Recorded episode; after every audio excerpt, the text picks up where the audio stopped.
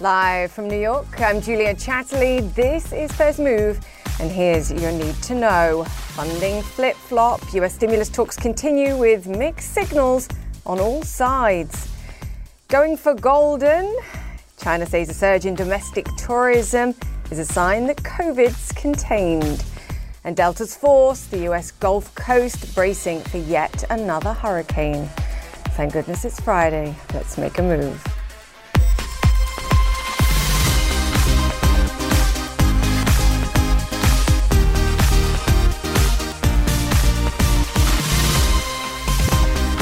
Welcome once again to First Move, and it's an on off, off, on, I think, kind of world, whether we're talking about US stimulus talks, presidential debates, even this show on occasion. But the good news is we are here for you today, and we have plenty coming up.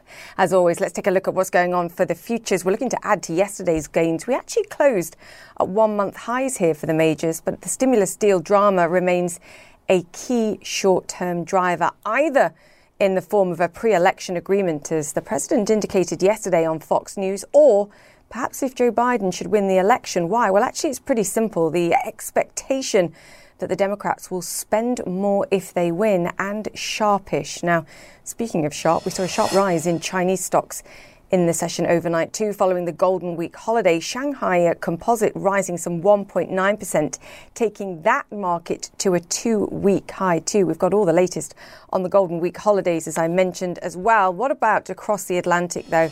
I can tell you worrying signs in terms of the rising COVID cases and what that could do to the economic growth prospects. The World Health Organization reporting a record daily one-day rise in the past 24 hours, driven by a surge in Europe, the continent now reporting more cases than India, Brazil, or the United States.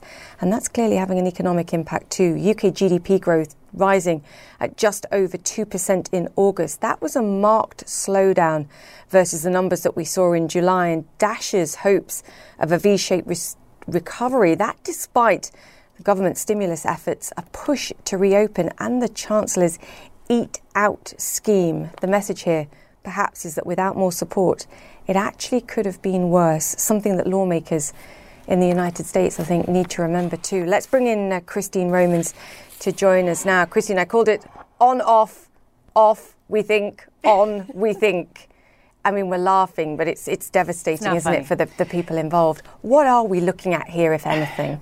And, you know, and I've been using whiplash or flip flop. I'm not, I'm, I'm not quite sure what this is, or even how serious the presidential leadership is in this issue of stimulus. Is it back on with less less than a month to go before the uh, election?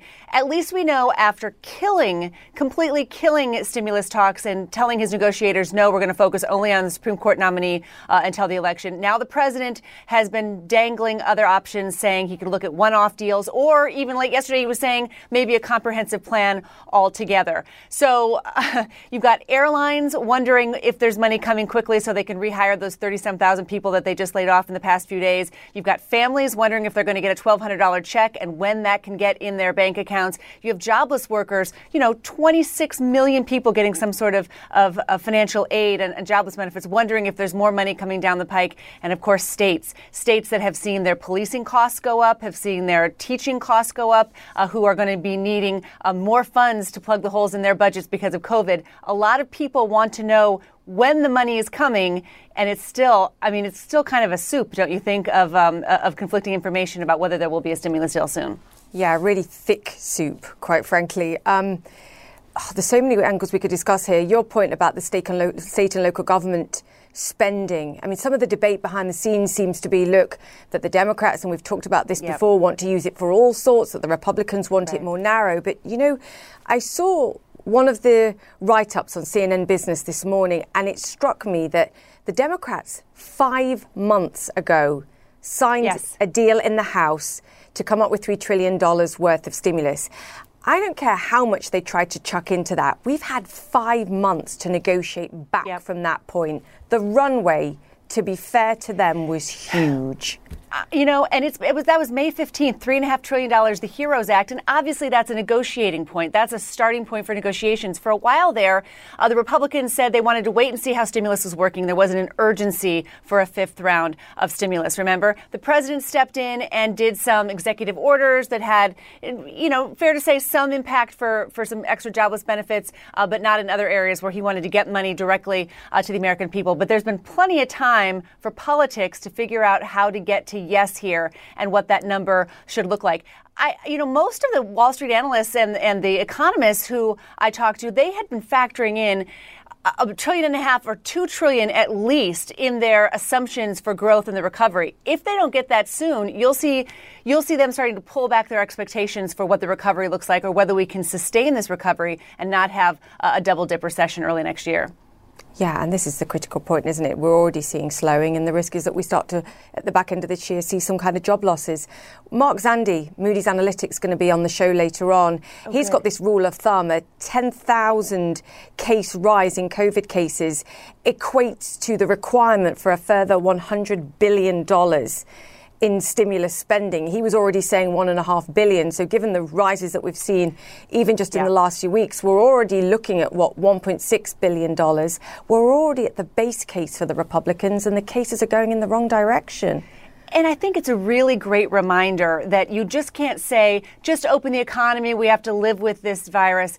No, the virus, if it's not under control, actually costs the economy more. It, it, it, holds back your ability to recover. These two things work together. It's not a light switch that's one or the other. And I think that's what's so frustrating uh, sometimes when you when you hear, you know, even from the beginning of the summer or the spring when the president wanted to have, you know, full churches in April. Now he wants to have full rallies again. No, when this virus keeps spreading, it costs money and it costs the economy and economic growth and job creation. And that's and that's very clear here. And grappling with that and getting some real leadership from uh, you know from the executive branch is really really necessary and we just we really haven't had it and that's i think what's been so frustrating in all of these months. Yeah it's been necessary and desperate for, for eight months quite frankly. Yeah. christine romans thank you so much for that. Have a nice weekend julia. You too. All right let's move on. Virtual or reality? It's unclear if or how the next US presidential debate will take place as Donald Trump recovers from coronavirus. He says he won't take part in an online event and might even hold a rally, though, on Saturday. But most concerning to me, actually, is the president's health. Just listen to this short clip from Fox News last night. I think the first debate, they yeah, excuse me, uh, on the first debate, they oscillated the mic. Well, I want him to vote. John Harwood joins us now. John, I'll say it straight. You and I, neither of us are, are medical experts. Our job is to tell the facts rather than to speculate. But unfortunately, that's part of the problem here. We don't have the facts. I just worry whether part of the reason of postponing this debate or not doing it virtually is because actually the president's not well enough to do it. That was a really worrying interview. The problem, Julia, is that we haven't gotten straight information from the White House about the president's health from the beginning. The president's doctor, Sean Conley, acknowledged that he misled reporters because he wanted to put a uh, rosier spin on the president's condition a few days ago. Now, uh, the White House still has not said when the president's last negative test was. That would tell us how far he is in the course of illness. The further in he is, the closer he is to being out of the woods, but we don't know. And you hear things like the cough in that uh, telephone interview, and you wonder, does that mean he's sicker than we think? Um, they have not made the doctors available for questioning in the last several days. We've not seen the president live on camera uh, since Monday and, and not uh, speaking in quite some time. He's released some tape messages, uh, and he's been on Twitter rants that are pretty odd uh, claiming his own cabinet is failing him, as well as Democrats and the media lashing out, saying that uh, Barack Obama, Joe Biden, and Hillary Clinton ought to be indicted for crimes against him. Uh, we know that uh, uh he has indicated that he's pretty much done with uh, coronavirus medications, except for the powerful steroid that he's been on, and the steroid can affect your mood and behavior. So, um, the exact state of the president's health is unclear. He says he wants to have a rally on Saturday. His staff has not indicated whether that's really going to materialize. He's trying to use that as an argument to tell the Commission on Presidential Debates that they should have next week an in person debate rather than a virtual one. But the Commission has acted uh, uh, in ways to, designed to protect people working on those debates, as well as Joe Biden and his staff and the president's staff. Uh, and uh, the president clearly doesn't like it. No, and to your point, you, if he is still taking steroids, you, you can't take steroids forever, and there's a come down involved when you um, when you're weaned off them. John, we'll see if he does the rally tomorrow. Uh, thank you so much for joining us and giving us an update on that. All right, from tensions in DC to tourism in China, and the Beijing authorities saying that 640 million tourists made trips throughout Golden Week. Selena Wang has all the details. China just went on a massive vacation, swarming tourist sites, crowding airports and train stations. Scenes that are impossible in most parts of the world right now. It almost looks like life before COVID 19, with huge crowds like this at the Forbidden City, standing shoulder to shoulder, most with masks on, but some without. It's a similar picture at the Great Wall, crammed along the winding wall, squeezing past each other in narrow quarters. China just celebrated its Golden Week holiday, one of the country's busiest travel periods. Normally, it's when millions of Chinese go abroad. But as the rest of the world battles COVID 19, they're staying closer to home, boarding cruise ships, relaxing on beaches, hiking mountains, and even getting married. During the eight day holiday, 637 million people took trips within the country, spending more than $68 billion. If we compare the first seven days this year with the shorter holiday last year, that's a more than 20% drop in travel and spending. But it's still a much needed boost to the economy, which has been gradually bouncing back. Local governments are even competing to attract tourists, issuing travel vouchers and discounted tickets. But in cities like Beijing and Shanghai, schools have asked students not to leave for the holiday, leading to busy parks in Shanghai like this one, with kids and parents mostly without masks.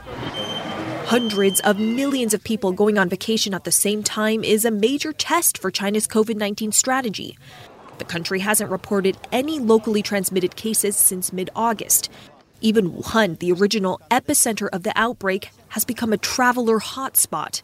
Online agency Ctrip listed this Wuhan landmark, the Yellow Crane Tower, as the most sought after Golden Week attraction, enticing them with this light show. But some travelers like Chen, a 29 year old who works in Beijing, are still worried. Ah, Even though the epidemic situation has improved, I'm still very worried. Every day is different and the situation may change. So we should still wear masks and take good protective measures when we're on the train. China has had a few flare ups in recent months, but they were followed by lockdowns and mass testing measures. Now, the rest of the world is watching to see if China can keep up its track record of no infections after the mass travel holiday. And if China will live up to the government's message that the country has defeated the virus. Selena Wang, CNN, Hong Kong.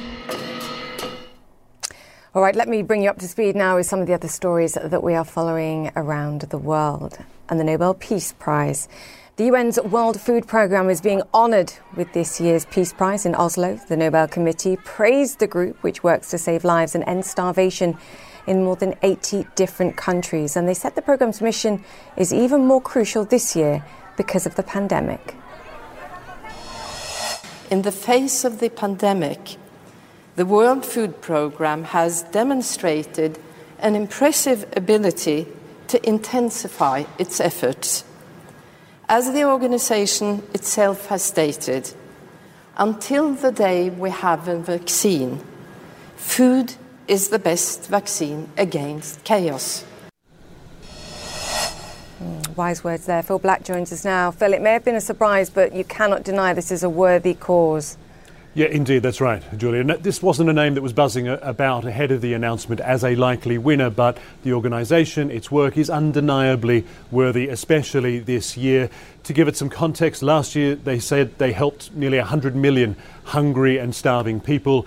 This year it's around 135 million, and the organisation warns that number could increase further. And of course, this spike in demand for its help is all because, or largely because of, uh, the pandemic. Its executive director has warned of a potential wave of famine around uh, the world. The organization uh, specializes in fighting hunger, of course, and the Nobel Committee justified in why it deserves a Peace Prize by talking about what it was saying was an undeniable link between hunger and war. They are often locked in a vicious cycle. You'll never solve one without the other. And the committee said it wants the world to think about the millions of starving people uh, right now. So the World Food Programme is being honoured for its work, but also for its example. The committee made it pretty clear it's, it's sending a message about the importance of countries working together to solve the really big problems. In its opening comments making this announcement today, uh, it said that the need for uh, international solidarity and multilateral cooperation uh, is as uh, great as it's ever been. Julia. Yeah, work and the message. Phil Black, thank you so much for that. All right, we're going to take a break here on First Move, but coming up after this, stories of recovery and transformation, both big and small. IBM's executive chairman Ginny Rometty up next, an old company facing new opportunities and challenges in the cloud. And a little later, small firms cutting loose from loans. The CEO of online lending marketplace Lendio gives his take. Stay with us, that's next.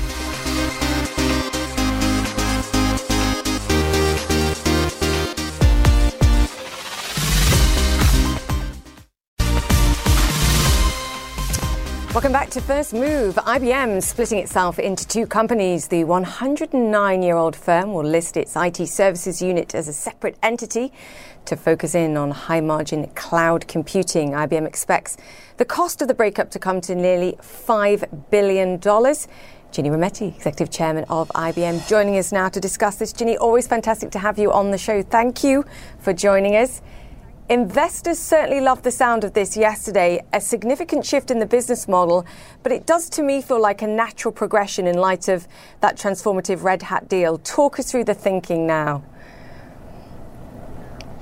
Yes, well, you've re- first off, good to see you, and Hi. you've interpreted all right. This is really the next step for us. Um, it's been a multi-year journey, multi-year journey, as you know, and this step could not have happened had we not done all the work ahead of time. Which, as you know, we've divested many businesses. Then we built a foundation of the cloud, both private and public. And then two years ago, it was really a seminal moment when we acquired Red Hat. And that really positioned us, which we are today, the leading hybrid cloud platform out there. Now, over the last two years, Julia, we saw great results and it's accelerated. So we really do have what I believe is now the enduring technology platform that IBM needs for its future. So this is a natural next step. And it's also really now what's happened on how clients are buying. They look at their managed infrastructure services. One set of decision makers do that. And then the digital transformation is really driven by another. So the company is really along those two lines. Yeah, and we've seen nothing but digital transformation, the shift to that, particularly in the last seven months. So the timing, I think, here as well is um, is pretty critical. Um, you would always emphasize to us in terms of the infrastructure business that it was a critical part of the relationships and the services that you provided to clients. So I understand the split, but how do you make that separation as, as painless as possible in terms of those relationships? Yes, well, and I've also had the chance, obviously, now a day later to talk to many clients. Mm. Given that they're both market leading and the clients depend so much on IBM for the hybrid cloud and digital transformation, and the new company, which will be for their modernization of their infrastructure, they want them both to be best in class. Now, the new company is at 19 billion, it is best in class by a factor of two, and that is a scale game. And then IBM is an innovation side now with the hybrid cloud. And clients understand those are two different capital allocation models, and they're very comfortable because they see the same people that will be in the new company. They know that it will have its investment priorities. It'll be number one for its own investment priorities, which are different than the investment priorities for the hybrid cloud. And they know there's a strong partnership between the two.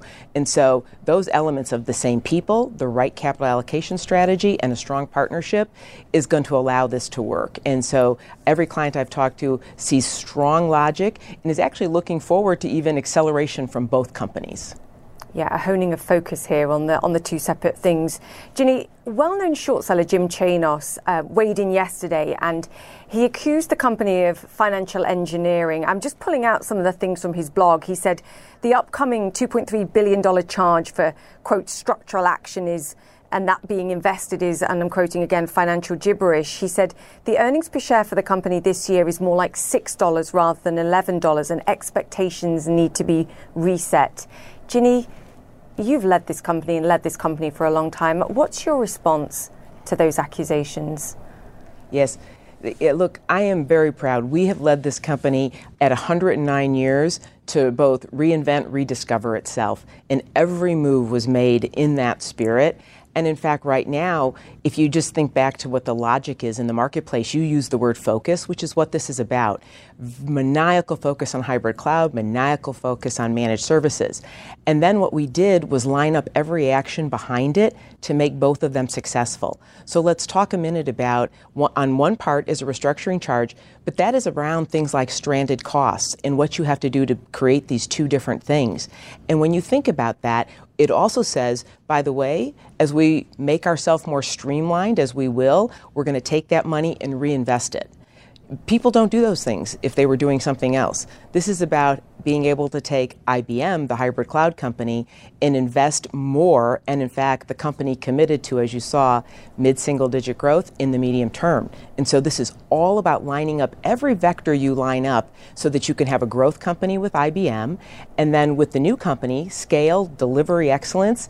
I should say, by the way, it's going to be given a very healthy balance sheet Again, something that would dispel any of that kind of discussion. A healthy balance sheet, good cash, investment grade. And so you've got clients with two market leading companies with the fuel that they each need to succeed. You're saying financial engineering will prove you wrong. That seems to be the message. So, sorry, Julia? I was just saying, you're saying oh, financial yeah, oh, engineering is, will prove is, you wrong. Oh, th- this is absolutely a strategic move, and it is the next move. And what you know has been a journey that we couldn't have taken this move today until we did all the work to prepare and have a strong foundation, a technology foundation that IBM will now grow on. And again, I have to say, market leading, and it's a success from Red Hat in the last two years, we have gone from 800 customers, 2,400. The number of large strategic engagements up 200%. So this gave us a lot of conviction that now is the moment to do this. And then with the acceleration of digital transformation that you guys talk about every single day on the show, that actually is created that difference in how clients buy. Good to know. Ginny, I want to move on and get your uh, sense of what we're seeing in terms of economic recovery and, and what more support is required. I know you're part of the Business Roundtable, the biggest executives and leaders in the country in the business sector that, that talk about policy and strategy. What do they think's required at this moment and how worried are they? Yeah, well, look, I think, you know, one of the elements that I've been very involved with in the Business Roundtable, as you know, Julia, has been what I think is now going to be a, a crisis around jobs and skills. This was brewing before with the digital transformation era, where everyone's job was going to be changing in some kind of way. And now, with the confluence of both an economic situation, COVID, as well as the racial injustices around the world, all of those coming together, it really crescendos. And I do think it's a jobs crisis, but it's driven by skills. And so, one of our biggest efforts is all of us together. And you know, we've worked on this for really my entire tenure mm-hmm. about how to bring so many underserved populations into the technology world. And they don't necessarily have to have a four year degree.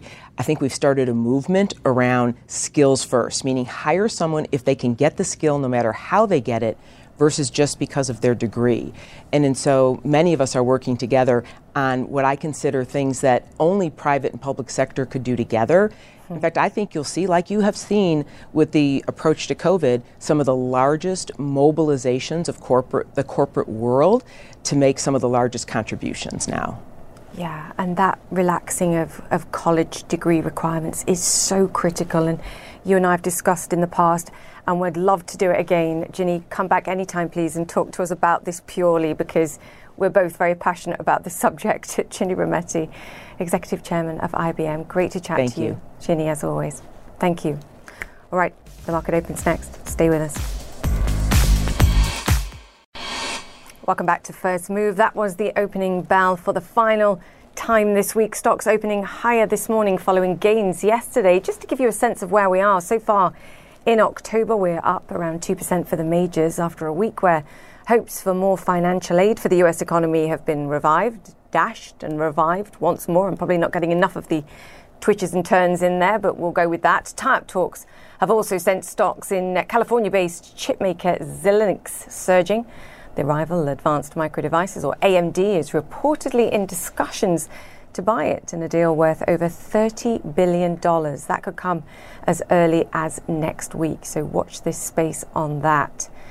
All right, now to an update on global COVID cases. Countries around the world are seeing new spikes in coronavirus infections. This chart shows the trend lines for new cases per day. Europe is yellow and showing a sharp rise in recent weeks, as we mentioned earlier on the show. Asia, meanwhile, in blue, is beginning to see a slight drop there, and others are relatively flat. The United States has seen a jump in more than 56,000 new cases, the highest daily total in nearly eight weeks, in fact.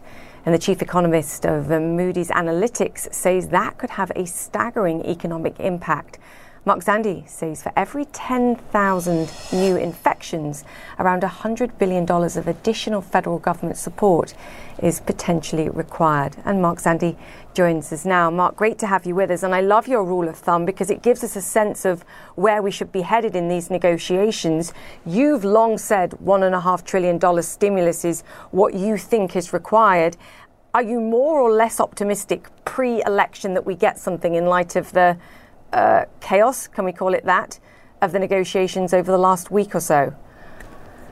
Well, I, Julia, I'm, I'm perplexed by what's going on. it's just whiplash. You know, it depends on the, you know, the minute, the hour, the day. Uh, you know, at the end of the day, it makes economic sense to come forward with a, with a sizable uh, fiscal rescue package. 1.5 trillion, I think, would be uh, appropriate at this point, and it makes political sense. I mean, I, I just don't get it. So I, am still holding out hope. Uh, you know, I, I, think this is going to get done, but you know, right at the very last minute. So uh, ho- hopefully these guys can get it together because that, that's what the economy needs for sure.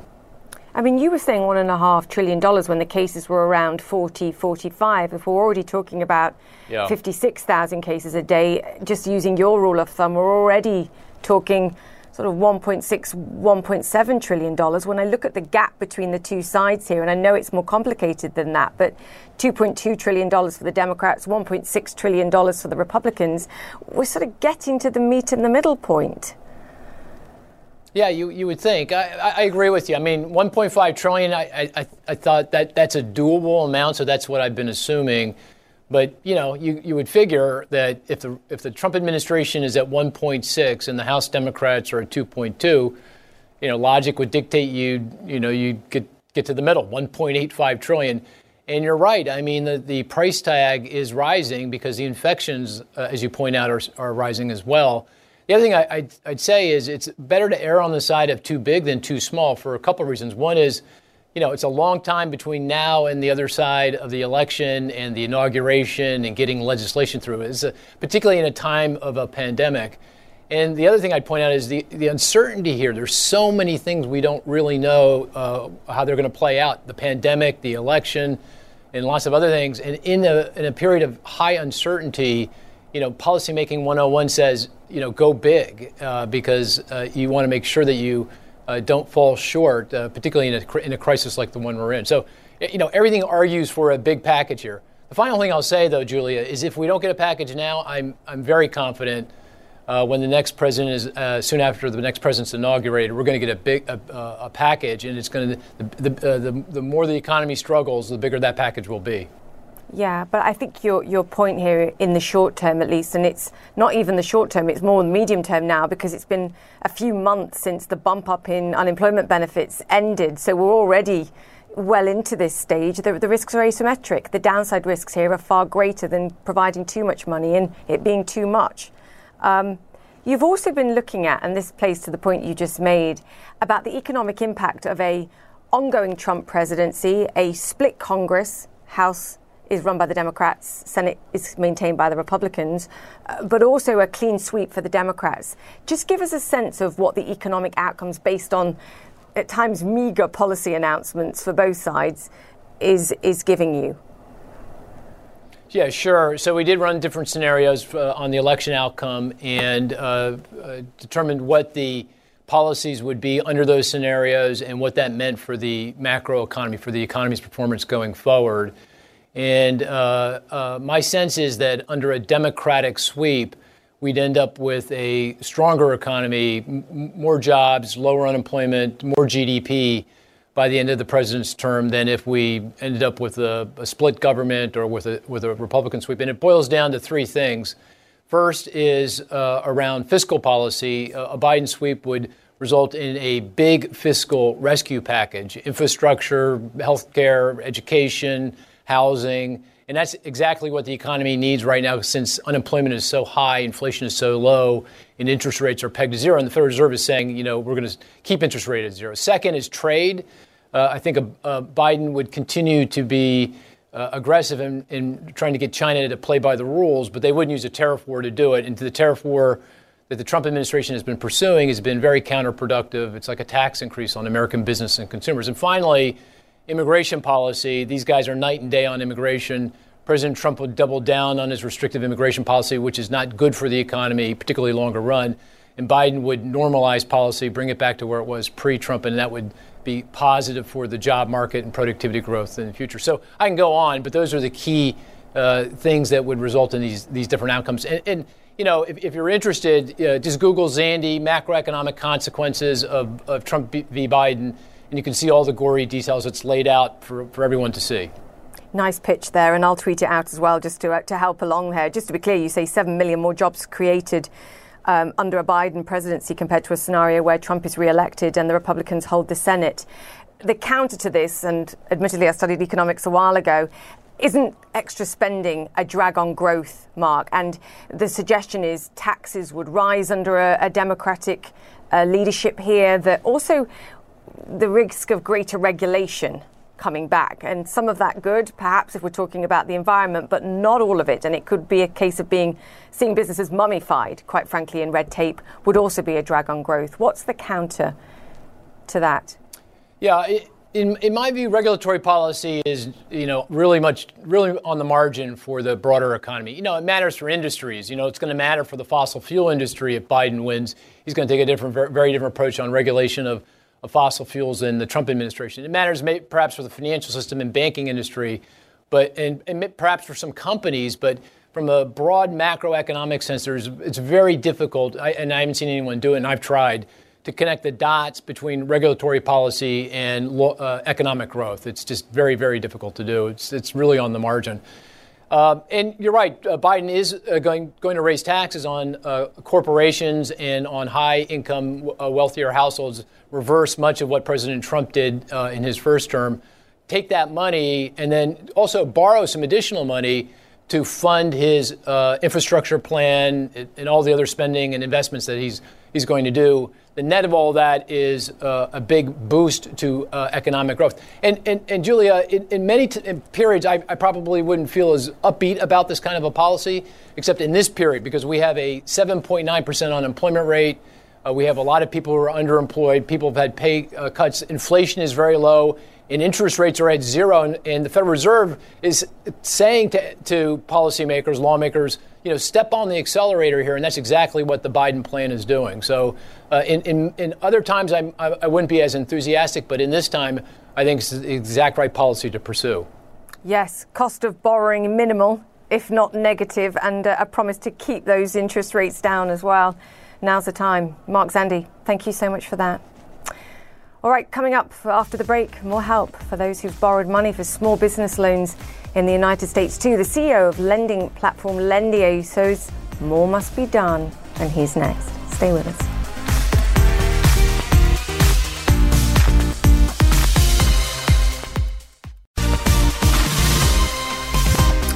Welcome back to First Move. Small businesses that borrowed money under the US government's Payment Protection or Paycheck Protection Scheme, the PPP, will find it easier to have those loans forgiven. The Treasury and the Small Business Administration is simplifying the process for loans of less than $50,000. Lendio, meanwhile, is a marketplace for small business lending. During the pandemic, it says around 100,000 borrowers used its platform for the PPP loans from its partners. It estimates over 1 million jobs have been preserved through the $8 billion worth of loans that were transacted during a two month period. Brock Blake is CEO and founder of Lendio, and he wants the PPP scheme to be extended. Brock, fantastic to have you on the show as always. So yeah, let's talk about trying to make getting forgiveness for these loans easier. You know, I've had a look at the details on this. You still have to provide payroll forms, benefit forms, tax documentation. I'm not sure it's that much easier. What are your thoughts? Well, uh, I'm, I'm happy that SBA and Treasury have taken a step forward to try and simplify it as much as possible. But as you said, there's still quite a bit of work to do. Um, and it's probably as much as the SBA and Treasury can do on their own and the power they have. I think they need to wait till Congress passes a an additional bill that truly simplifies that for those smallest of small businesses. But as you said, it's a step in the right direction, but there's still plenty of work to do for those uh, smaller businesses. Are you in agreement that we should see some forgiveness? Just sign a document to say, look, I took this money in good faith. There are those that are pushing for loans below $150,000 to simply be forgiven like that. Are you in favor of that or perhaps a smaller amount?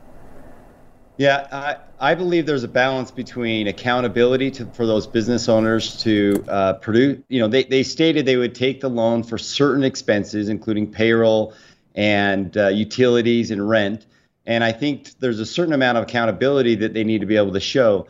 But that being said, for the smallest of small businesses, um, probably less than 50,000, maybe less than 25,000, and definitely the sole proprietors, self-employeds, um, those should automatically be forgiven. Uh, we need to make it easier for them to be able to get that loan off their books and, and help them through this difficult time.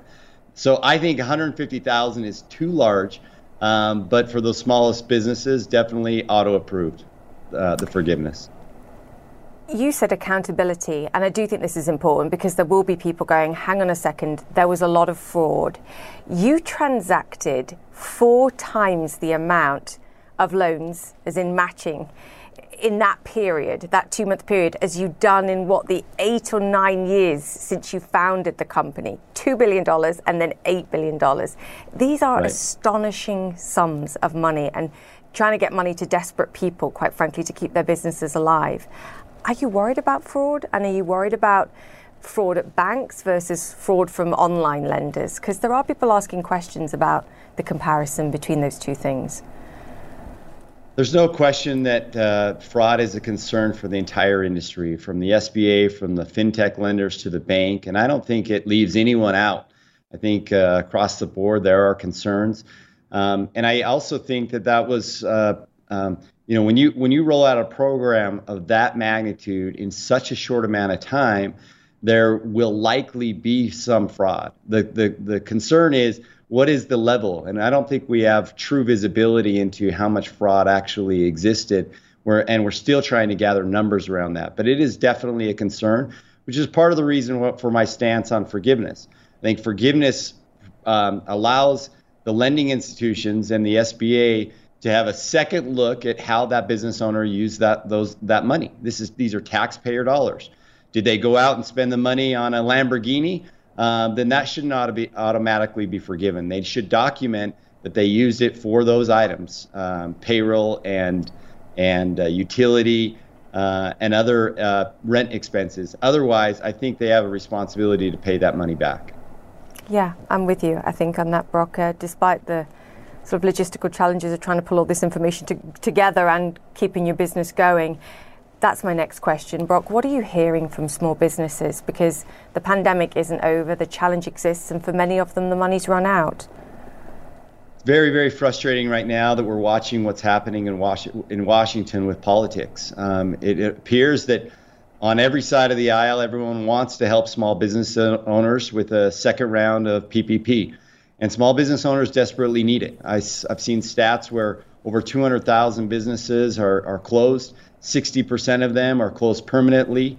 Um, about 70% of businesses have had a decrease of 25% um, in their revenues this year compared to last year. And, and the last round of PPP happened in April. Uh, they provided two and a half months of capital to help these business owners get through. But the pandemic is not over. Uh, businesses are still shut down. Restaurants are still impacted with the number of customers they can have. Retail shops have been decimated. And, meanwhile, in Washington, they're playing politics. And uh, we cannot continue to go day after day after day waiting for uh, these negotiations to happen on this stimulus bill. So we we are urging Congress and and uh, uh, Secretary Mnuchin and and and uh, uh, Speaker Pelosi to figure out a way to be able to get a deal done, come to a compromise, and help America's Main Street small businesses. Yeah, and the heartbreaking thing is, and you've pointed to it, there does seem to be agreement on both sides. It's just politics right. getting in the in the way of just releasing that money. Brock, I do want to ask about more structural changes in the industry as well. We saw a big deal between Amex and Kabbage, a lender that's been on this show, for example. We've seen other deals that look a little bit more distressed. What does the future look like for some of these fintech players? Do we see more consolidation in the sector? I believe that there will be more consolidation. Um, and when you look at the scenarios that are out there, Amex and Kabbage, that's a, a great win for both sides. And even the other scenario where you have Enova acquiring OnDeck Capital in, in, in, in what has been called the distressed deal, I actually am very excited to see what happens with that. Enova's prowess of, of execution with OnDeck's brand and the way they've helped small business owners – I actually have higher hopes for that uh, transaction than, than maybe most in the industry and look forward to seeing what happens over the next couple of years. But certainly, a lot of players have been negatively affected by the pandemic, lenders, um, and they're not going to make it through. And that will either result in them closing their doors or uh, more consolidation. And really, the, the challenge with that is I think the, the, the small business owner is the one that gets affected. Um, the more lenders there are, the more competitive it is, and the better rates, uh, the better options that a small business owner has. Um, so it's it's going to be interesting to watch, uh, but I do uh, expect uh, additional consolidation in the lending industry. Yeah, but you raise a great point. The less competition, the higher rates go, and the higher the lending rates, and it's a tough time to make money. Brock, yep. great to have you with us. Brock Blake, there, the CEO and founder of Lendio, and great job during those two Thanks, months, Julia. by the way. Great job. Thank you. Thank you. All right, coming up after the break, severe weather warnings are in effect for Texas and Louisiana as Hurricane Delta churns in the Gulf of Mexico. It could be the second such storm to hit the Lake Charles, Louisiana area. All the details next.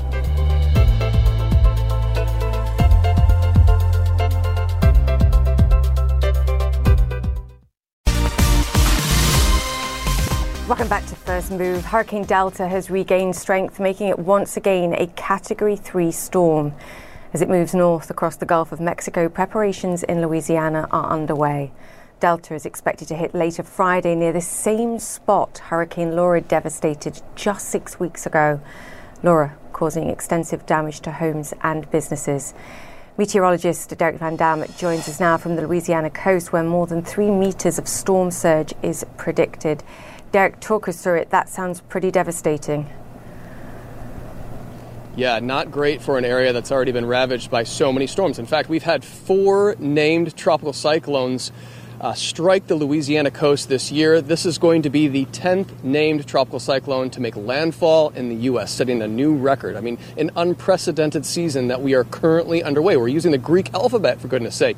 This has the potential, Julia, uh, to uh, add another billion dollar disaster to the United States list of billion dollar disasters that have occurred already this year. There's more than 10 that have already happened. Now, uh, you can think about the multitude of storms that continue to batter the coastline of Louisiana and what this is doing to the industries here. Let's talk about that because I'm in Delcambre, uh, Louisiana. This is in the Vermilion Parish, and what you're looking at is very representative of this particular area. Lots of fishing. This is a huge industry shrimp, crab, those types of things.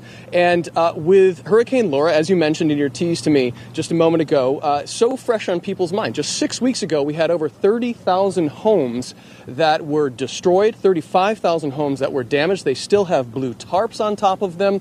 Uh, there's still lots of debris that's still on the roadways uh, that could be potentially be uh, projectiles as the winds pick up this afternoon and evening. Uh, but the flooding from storm surge, Julia, here it is Hurricane Laura. This is the high water mark that occurred with Hurricane Delta. The potential to repeat this once again, that will be devastating for the local businesses and not to mention the residents here in Delcambre, Louisiana. Julia. Wow, that water line, Derek. Thank you so much for bringing us that update Derek Van Dam there. Derek, stay safe and uh, our hearts with everybody there. Thank you for that. All right, that's it for the show. You've been watching First Move. I'm Julia Chatterley. Stay safe this weekend, and we'll see you same time, same place on Monday.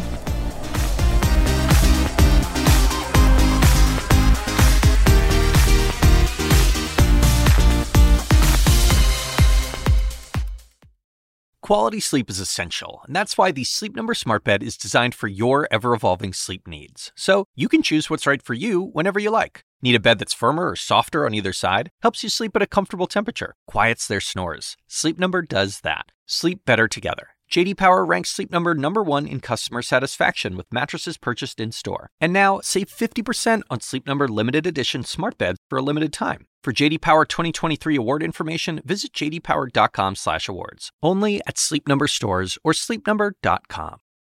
I'm Dr. Sanjay Gupta, host of the Chasing Life podcast. In honor of our 10th season, we want to hear from you. Leave us a message at 470 396 0832 and tell us how you chase life. It could be used on an upcoming episode.